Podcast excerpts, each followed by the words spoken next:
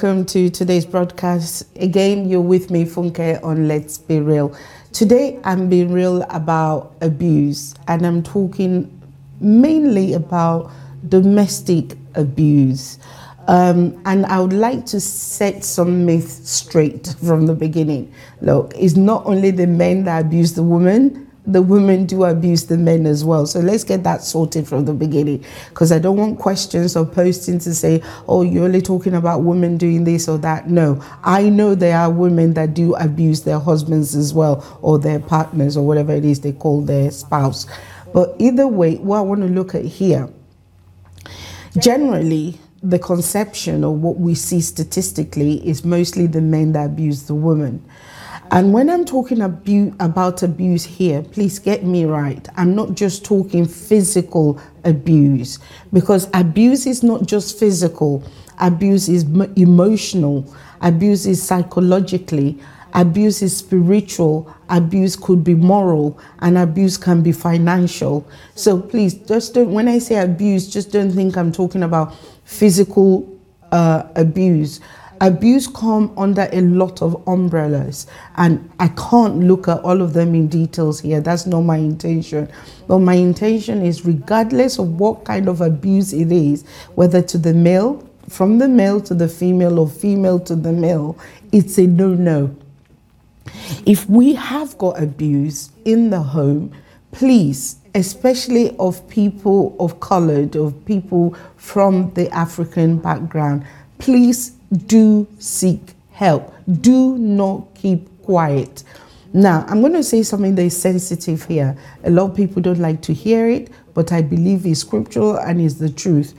The Bible says you are fearfully and wonderfully made. He has created you in his image, and he, God himself, does not want anybody to perish, but for us to come into abundance of life, to have life abundantly. So it is not the desire of God for somebody to abuse you to the point of killing you. No. So if you're in a marriage or if you're in a relationship, you see, I can't even say it correctly because I'm not used to talking to people in the kingdom being in a relationship when they're not legally married. So that's the reason I'm hesitating. But there might be people who are not believers who are watching this. I still believe the same principle applies. If you're in any violent, volatile relationship and is becoming one that is detrimental to your health, or even if physical violence has come involved, I say, please take a respite. Please don't fight the devil from the same ring. You don't have to. You can move out and fight your battle. Sometimes we've been so abused, we don't even have mental sanity anymore. That's another form of abuse. And thank God the law of the land now, where we are, acknowledges the fact that abuse could be psychological now and it can be tried, tried in the court, which is you know, fantastic news because it's a hard thing to prove, but we know it goes on. And now the law has recognized it. And I'm saying, as a child of God, you don't need to stand for it. As a mere human being, you don't need to stand for it. We do not need to abuse each other. We need to learn to live amicably, in harmony. It's not always happening. That's the ideal, the realistic world that we want. But most of the time, it doesn't happen. And I'm saying if you find yourself in a volatile relationship, in an abusive relationship, or is a marriage, please seek help. Do not keep quiet. Speak out. Go and get some counseling. Go and get some help. Speak to your GPs. Go to um, your local walk-in center or anywhere speak out to people that can help you.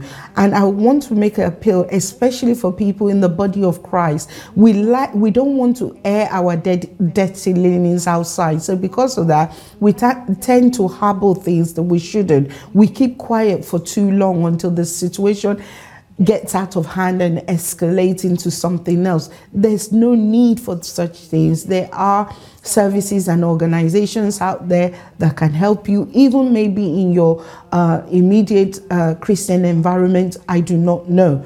But I'm saying get help.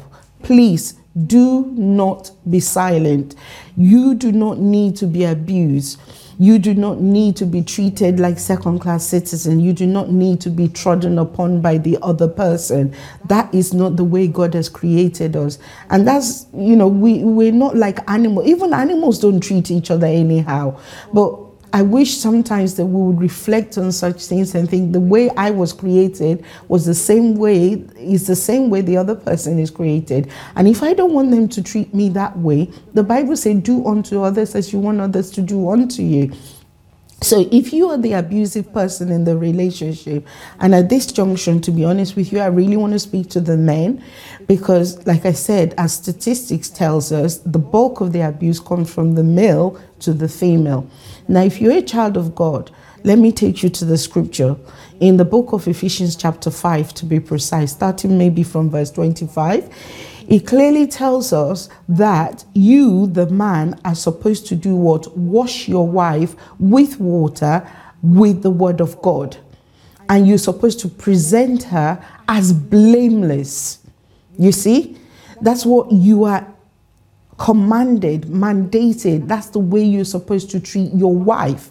So, this same person that you're supposed to love, let me read it to be precise. King James, it says, Husbands, love your wives even as Christ loved the church and gave himself up for it, that he might sac- sanctify and cleanse it with the washing by the washing. Let me start again. That he might sanctify and cleanse it with the washing of water by the word, that he might present it to himself a glorious church, not having spot or wrinkle or any such thing. 27 I'm referring to. Let me go to the NIV in 27. 27 says, and to present her to himself as a radiant church without stain or wrinkle or any other blemish, but holy and blameless. So if I'm supposed to be your wife, you're supposed to be washing me with the word and by doing that you're doing what you will present me to yourself as what? A radiant church without stain or wrinkle. I'm not supposed to have stain or wrinkle, whether physically or spiritually. I'm looking at it physically now. When you treat me right, when you treat me correctly, when you wash me and nourish me and build me up with the word of God, I'm not supposed to have stain or wrinkle. But when your words put me down all the time, when you treat me like a second class citizen in an environment that's supposed to be my sanctuary, my home, with time I will begin to develop what? I will have blemish. Whether physically, whether internally, I'll begin to have blemish. When you treat me in a way that is not right, I will start to age faster than my actual uh, numerically age. Instead of being looking like a 20 year old, I might start looking 40 way before my age. I've got wrinkles. And he says, but holy and blameless. This is how you're supposed to present me. This is how you're supposed to treat me in such a way that I will be radiant. A person that's been abused, whether physically, financially, emotionally, will not be radiant. Let's be honest with ourselves. Let's not deceive ourselves. And that's the way we're supposed to treat our women. That's the way your wife is supposed to be treated. Not like a punching bag, not like somebody to put down so that you can shine, not like somebody that you will tear down emotionally to the point that even that woman judges herself and checks herself every time that you know, and you're coming through the door and she's afraid and she's scared. That's not what the Bible is asking you to do.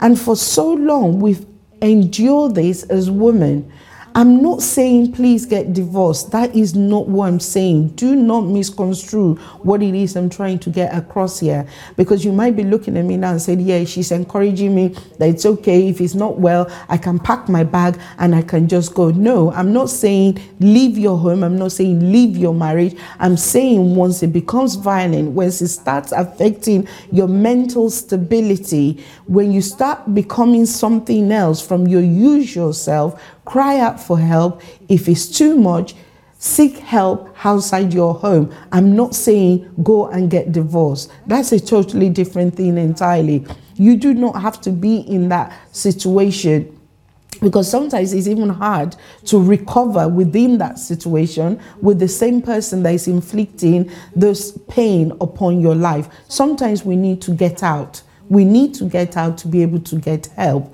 Now, I'm going to stop here for today. Please join me as I continue in this topic. Have a good day.